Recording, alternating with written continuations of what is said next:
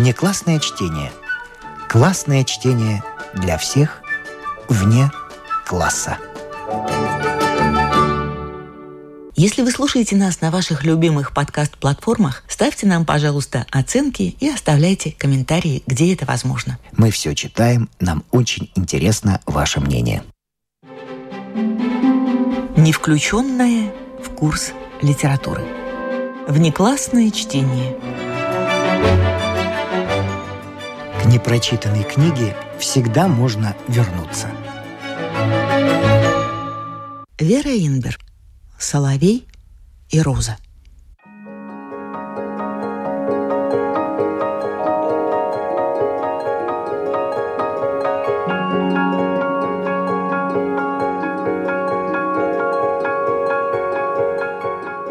Рецепт весны таков.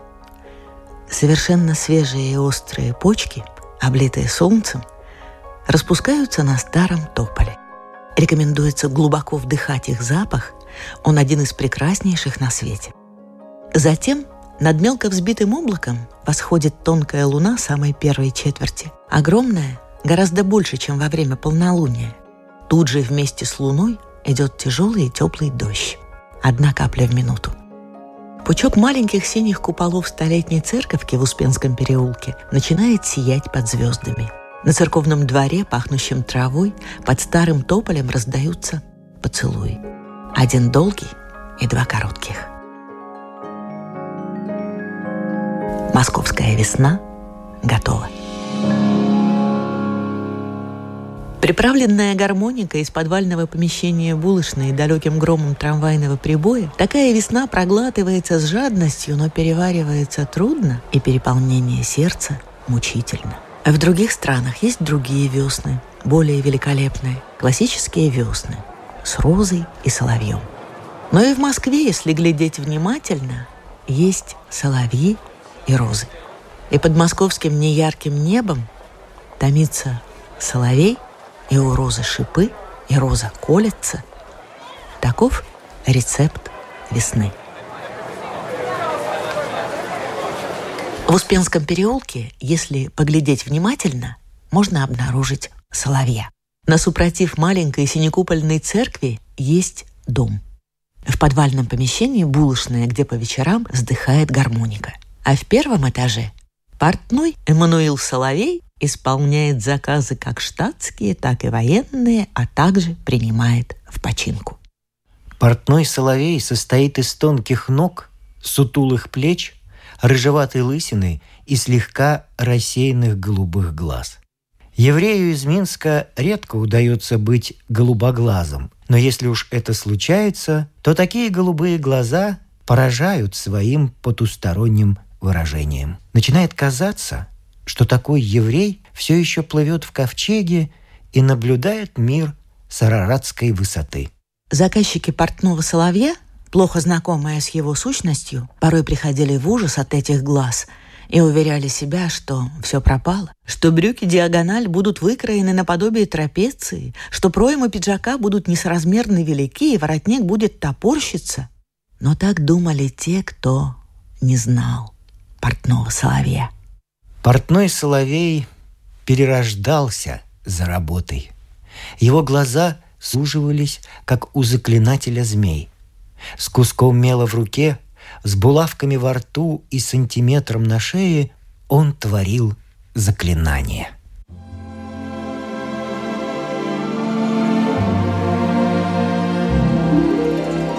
И вот костная материя покорялась Творцу – и из распластанного шерстяного хаоса возникала прекрасная плавная линия. Во время работы портной соловей, невзирая на булавки во рту, пел избранные места из песни песней, переложенные им самим на музыку. Особенно любил он благоуханную фразу Суламифи «Подкрепите меня вином, освежите меня яблоками, ибо я изнемогаю от любви». И, слыша вступительные трели его голоса, жена портного соловья, Роза, ибо у каждого соловья есть роза, говорила пятилетнему Изи, страшному хулигану. Изя, перестань вбивать гвоздь. Кому я говорю? Ты же слышишь, отец поет «Я изнемогаю от любви». Это значит, он приступил к рукавам, поэтому, чтобы было тихо. «А я хочу нет», — отвечал Изя и вбивал еще один гвоздь в круп своей многострадальной лошади. Жена портного соловья Роза была пышна не в меру и окружена шипами. Она любила соловья и, любя, ревновала его ко всем другим цветам земли. Особенно опасной в этом смысле казалась ей жена булочника Клавдия Макаровна, вся круглая, как плюшка, с такой глубокой ямочкой на подбородке, как будто там сидела изюминка и потом выпала. «Почему эта женщина?» — говорила Роза Соловью, укладываясь с ним на перинчатом луже. «Почему эта Клавдия смотрит на тебя в бок? Почему она на меня смотрит в бок?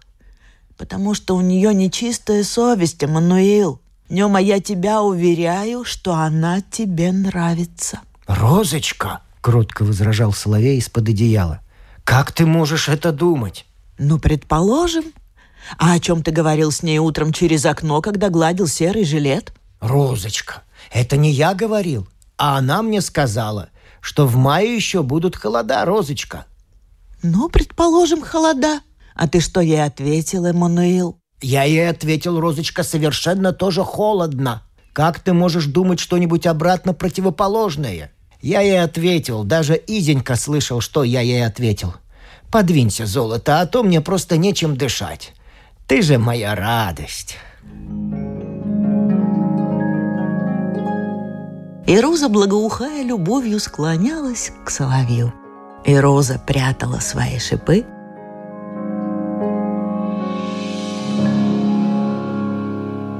Проходил час. Потом Роза засыпала, но Соловей не спал. В углу спальни, она же мастерская, на деревянном болване висел обыкновенно какой-нибудь недошитый пиджак. Он хитро подмигивал пуговицей и вел с бессонным соловьем немые разговоры. «Ну что, дружище?» — говорил пиджак. «Почему же ты не спишь? Кажется, давно пора. Тебе предстоит еще много работы. Вчера во время примерки я определенно намекнул тебе, что выточки у меня не на месте». «Что выточки?» — ответил Соловей, задумчиво светя голубыми глазами. «Что такое выточки не на месте? У меня душа не на месте». «Но почему?» — вопрошал пиджак, зевнув карманами. «Почему? Я просто теряюсь в догадках. Роза с тобой». «Розалия Абрамовна со мной, конечно», и наш Изенька, чудный мальчик, вот он спит в своей кроватке, тихий, как наперсток. Но что говорит по этому поводу Суламеев? На ложе моем ночью искала я того, которого любит душа моя. Искала его и не нашла его.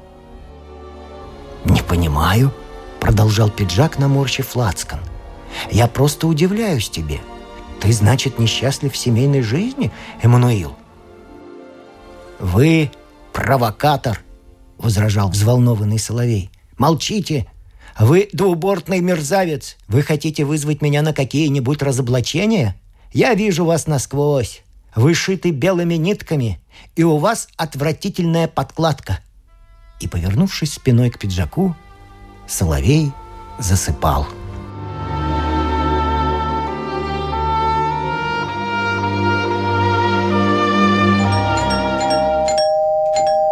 Однажды снежным утром звонят. «Это, наверное, пришли за Френчем от этого подозрительного Нутиса», — говорит Роза. Следует отметить, что Нутис не фамилия. Просто этот заказчик имеет обыкновение в начале каждой фразы говорить «Нутис», что делает его почему-то крайне подозрительным в глазах Розы Соловей. «Это, наверное, Нутис», — говорит Роза. Готов ли Френч, Эммануил?» «Френч готов, Розочка», — отвечал Соловей. «Но я боюсь, что это за брюками от Лейбовича, которые не готовы. Он дал их освежить к Новому году». В это время звонят еще раз. Роза открывает дверь, обитую клеенкой и войлоком, и молча отступает. В дверях, в меху, в снегу — Запрятав руки в меховые рукава, стоит красивая женщина и спрашивает, дома ли портной соловей. «Он дома?» — отвечает Роза. «Но вопрос, что вам угодно? Вы, может быть, от Лейбовича? За брюками?» Продолжает Роза, сомнительно оглядывая шубку и длинные ресницы. «Нет, я не от Лейбовича. Я сама от себя. Мне нужен костюм, галифе и френч». «Вам? Лично вам? Мне? Лично мне». «Подкрепите меня вином, освежите меня яблоками!» Дрожащими губами шепчет Соловей и хватается обеими руками за сантиметр, висящий у него на шее, чтобы не упасть. «А вот тебе и нутис», — думает Роза, глядя на фетровые ботики. «Это таки настоящий нутис».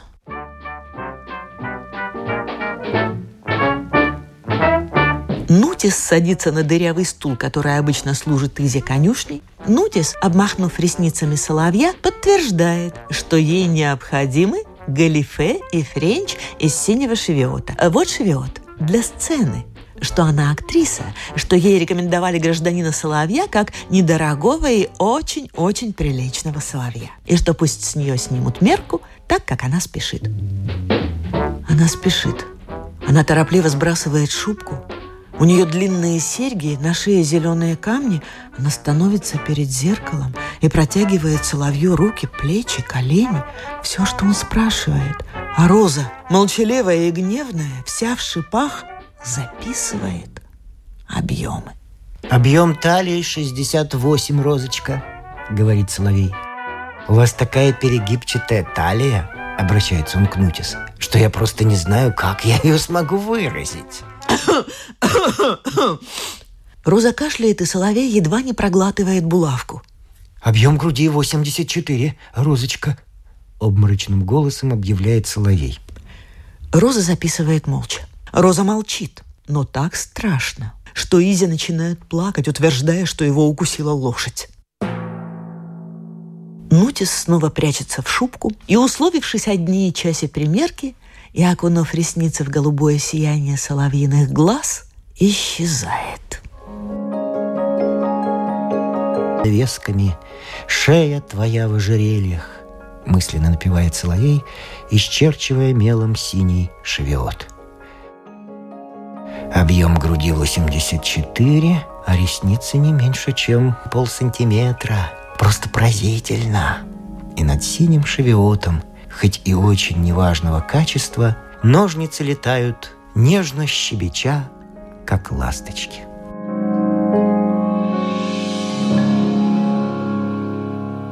Костюм готов и отнесен самой Розой по указанному адресу. Костюм готов и отнесен и забыт. Пока он шился и примерялся, чугунная туча висела над Соловьиным домом. Роза осунулась и от беспокойства и тоски подружилась с женой булочника Клавдией Макаровной. Изя, предоставленный самому себе, подхватил где-то стригущий лишай. А у самого Соловья глаза поголубели так нестерпимо, что в домоуправлении, когда он вносил квартирную плату за январь месяц, с него ничего не взяли за коммунальные услуги. Костюм отнесен и забыт.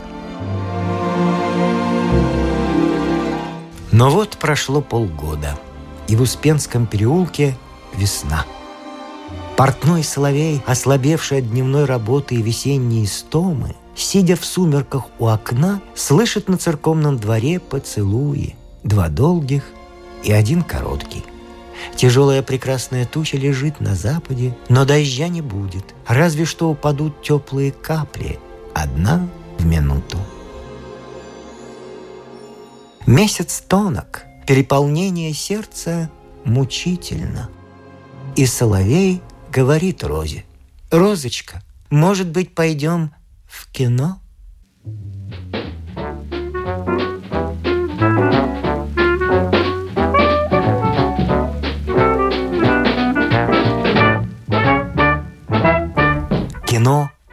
электрические чары, полно влюбленных. Наступает темнота.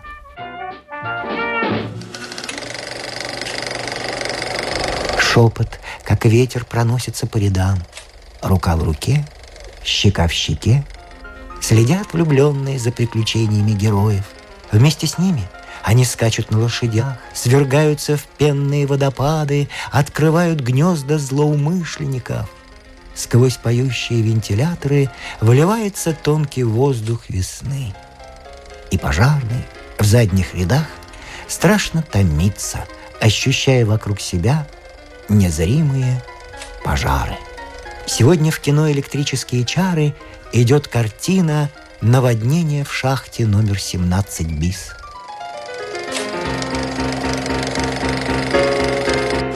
Световой клин упирается в экран, действие идет, летит – Преступная рука подготовляет катастрофу. Преступной рукой уже пробито отверстие в шахте, откуда в злополучный час хлынет вода. Но злой умысел разгадан. И в шахте по каким-то воздушным мостикам, по какой-то паутине из перекладин и переходам прямо по воздуху пробирается женщина, которой суждено предотвратить бедствие.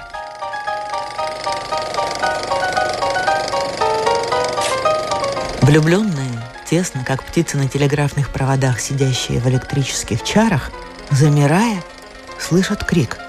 «Мои галифе! Держите! Держите!» Шахта номер 17 БИС исчезает, вспыхивает свет, и возле голубоглазого человека вырастает милиционер. «Граждане!» — говорит он — Никто отсюда не выйдет, покуда галифе, украденные в замешательстве темноты, не будут возвращены в собственные пострадавшие руки. «Эммануил!» — шепчет Роза. «Ты меня скандалил навсегда и навеки!» «Я извиняюсь», — говорит трепещущий соловей милиционеру. «Я извиняюсь. Совсем не в этом смысле. Галифе действительно мои. Моя работа. На спасительнице из шахты номер 17 БИС. И когда я их увидел в воздухе, я как-то смутился. Большая высота и рискованные движения. Я даже испугался за боковые швы. «Не за швы ты испугался, Мануил!» — всхлипывает Роза. «За эту женщину ты испугался. Жаль, что она не сломала себе шею. Стыдись, семейный человек!»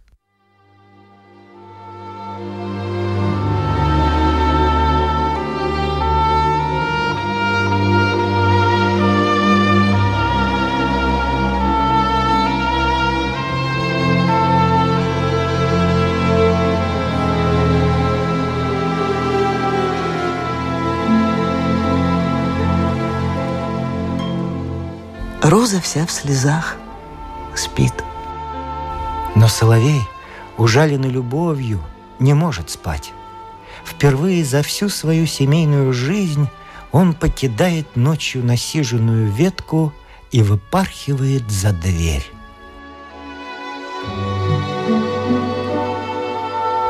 Над Москвой полночь, но люди не спят, потому что весна коротка. Над Страстной площадью россыпь звезд. Соловей переулками идет к площади, сам того не замечая. Эту женщину с ресницами в полсантиметра он видел два раза. Первый раз, когда она принесла синий шевиот, второй раз, когда примеряла его.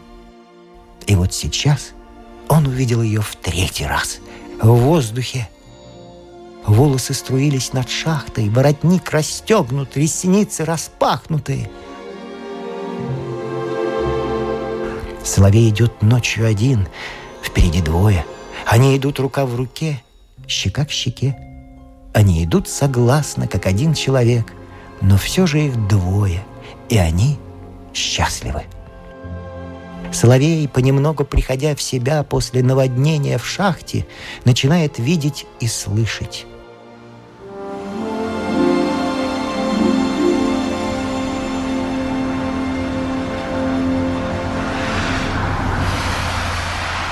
Черная девочка, возможно, цыганка, продает цветы. «Купите цветочек!» Пристает она к тем двоим, которые идут впереди соловья. «Купите розочку!» Говорит она юноше. «Купите для вашей красавицы, для вашей воздушной симпатии!» И Соловей в бреду, в электрических чарах, завороженной женщиной из шахты, висящей в воздухе, хотя ему даже не предлагают, покупает для нее, для своей красавицы, для своей воздушной симпатии красную розу без шипов, прекрасную ночную розу любви.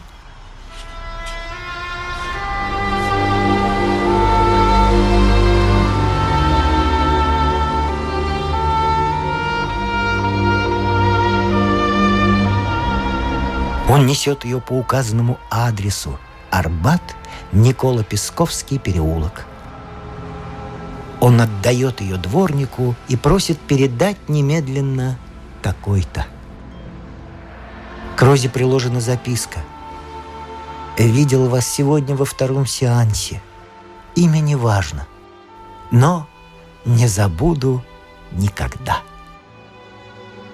После чего наступает такая слабость, и весь он так дрожит, как будто нес не розу, а паровой утюг. Губы пересыхают, они жаждут свежести, они погибают от лихорадки. И, подойдя к ближайшему ларьку Муссельпрома, Соловей тихо говорит опаленным ртом.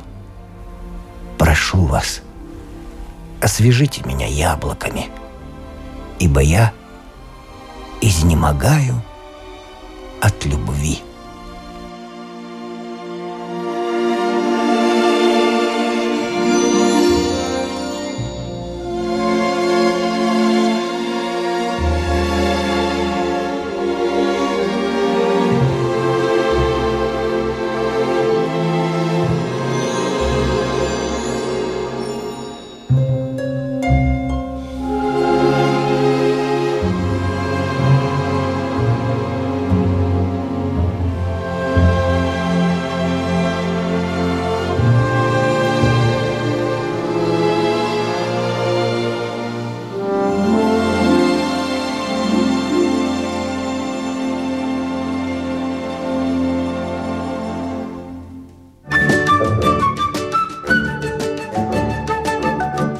Внеклассное чтение.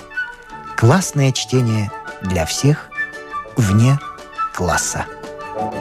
Не включенные в курс литературы. Неизвестное произведение известных авторов. Вера Инбер. Бывают исключения.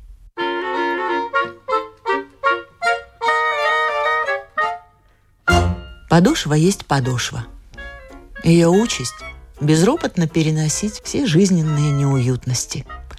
Осенью грязь, летом пыль, зимой резиновые калоши, не дающие ей возможности дышать. Иногда подошва робко просит каши, но ей затыкают рот гвоздем. Тяжелая жизнь. Иосиф Каринкер, сапожник, так и говорит. Тяжелая жизнь и никаких видов на будущее – Посмотрите, прошу вас, на эти штиблеты. Я только взял их в руки, так я уже знаю автопиографию этих ног. Видите это место? Здесь вылезла косточка, подагра, я знаю ревматизм. Одним словом, что-то из этой золотой серии. А вот здесь гнезда от мозолей. Ну а это так не о чем говорить, что это типичная дырка. И чьи это штиблеты вы думали?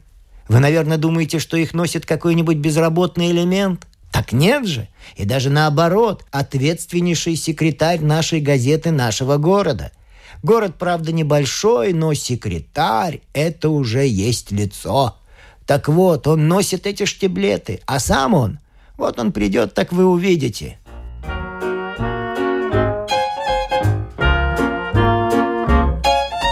И на другой день он действительно приходит – за окном весна, лужи окончательно просохли, и починенным штиблетом предстоит короткое, но счастливое время. Без пыли, без грязи и без калош.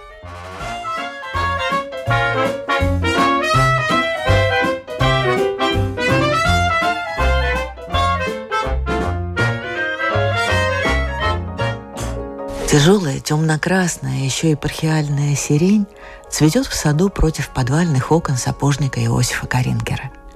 В конце улицы зеленеет весеннее море. Уже скоро оно потеплеет, и дочь старого Иосифа, юная Цицилия, 18 лет от роду, белая, темно-рыжая и сладкая, как кокосовый орех, пойдет купаться и загорать на бархатном песке. А пока она, будучи после смерти матери хозяйкой дома, готовит бульон, золотой как солнце, из прекрасной молодой курицы. Да не подумает кто-либо, что Иосиф Каринкер с дочерью Цицилия ежедневно питаются столь роскошно. Отнюдь нет. Обед этот званый. Иосиф Каринкер пригласил к обеду ответственного секретаря редакции, обладателя рваных штиблет. Этот секретарь только что приехал из центра и, конечно, полон самомнения. Он уверен, что все идет хорошо в стране Советов. Но Иосиф Каринкер путем неопровержимой логики, языком фактов докажет ему обратное. На столе белая скатерть и селедка в маслинном окружении. Из своего окна вровень с землей Каринкер видит, как из здания бывшего епархиального училища теперешней редакции, выходит ответственный секретарь, жуя как жеребенок ветку сирени и направляется к нему, Каринкеру –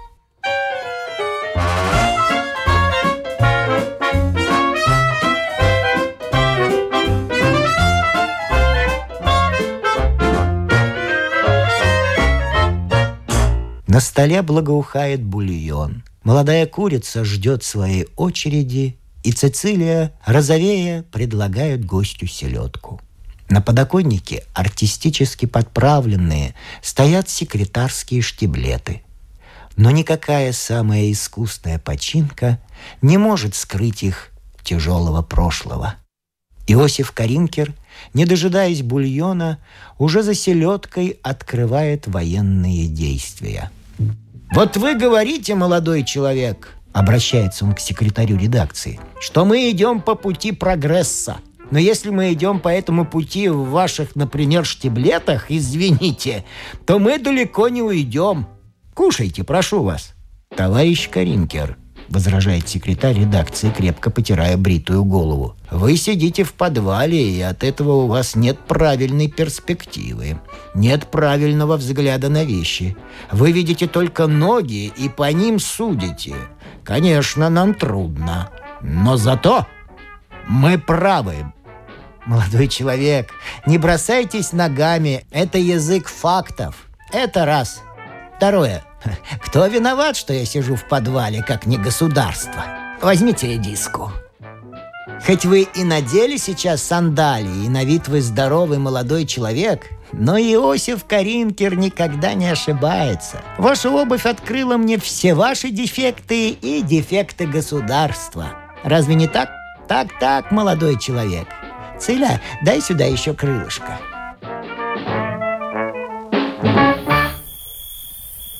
Наступает ночь. Луна встает над морем и плывет по направлению к бывшему епархиальному саду. И здесь она останавливается. Так сладко пахнет сиренью, так крупные и отчетливы тени на скамье, такая тишина в траве, что луной овладевает томленье. И несмотря на то, что ее ждут другие сады, она остается здесь. Иосиф Каринкер, который никогда не ошибается, который слушает только язык фактов, решает, вопреки своему обыкновению, подышать воздухом. Он идет вдоль сада и слышит разговор. Так как ночь тиха, и один из голосов принадлежит его родной дочери Цицилии, то он останавливается и слушает – «Андрей Петрович», — говорит Цицилия, вот вы говорите поехать с вами в Москву. Но ведь там такая ужасная жизнь. Государство не устроено, квартир нет. Вы же слышали, что говорил папаша. Так это же все, наверное, правда. Луна и Каринкер, заинтересованные разговором, подвигаются ближе к решетке и слушают дальше –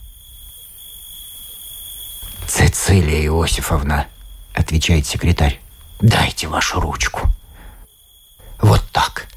Вы даже не представляете себе, как сейчас хорошо, как на редкость хорошо сейчас жить. Но вы же не обеспеченный человек, возражает Цицилия с сомнением в голосе. И потом папаша прав, надо ехать в Палестину. Разве здесь это страна, если такой работник, как вы, носит такие башмаки? Я же видела. Цицилия Иосифовна, с запинкой говорит секретарь, не говорите об этом. Здесь есть маленькая неточность. Эти башмаки, сказать по правде, не мои. Я подобрал их в епархиальном архиве. Специально, чтобы иметь предлог прийти к вашему отцу. А вас я заметил в первый день своего приезда. Дайте вторую руку. Каринкер, который обыкновенно видит только ноги, встав на цыпочки и заглянув за решетку, на этот раз увидел две головы, которые как будто бы целовались. После этого молодая луна и старый сапожник двинулись дальше. «Ну что ж», — сказал сам себе Каринкер, отходя от решетки, — «как правило, я никогда не ошибаюсь.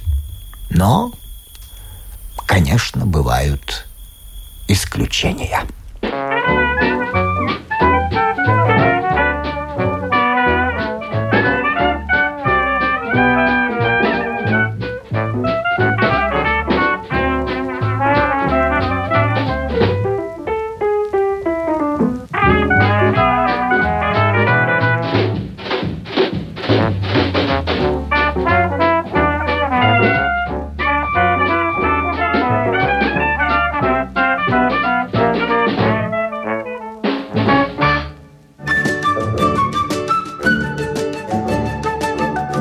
Внеклассное чтение. Классное чтение для всех вне класса.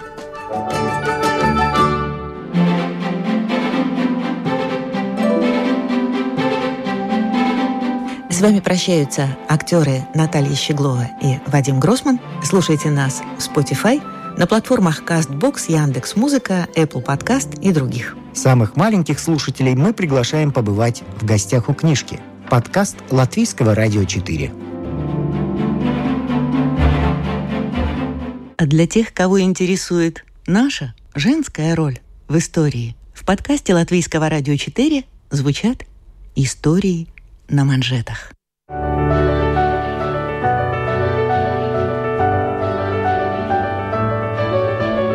О знаменитых дамах своего да и нашего времени – о тех, чья жизнь стала отражением эпохи, об участницах или свидетельницах поворотных моментов в истории человечества, истории на манжетах.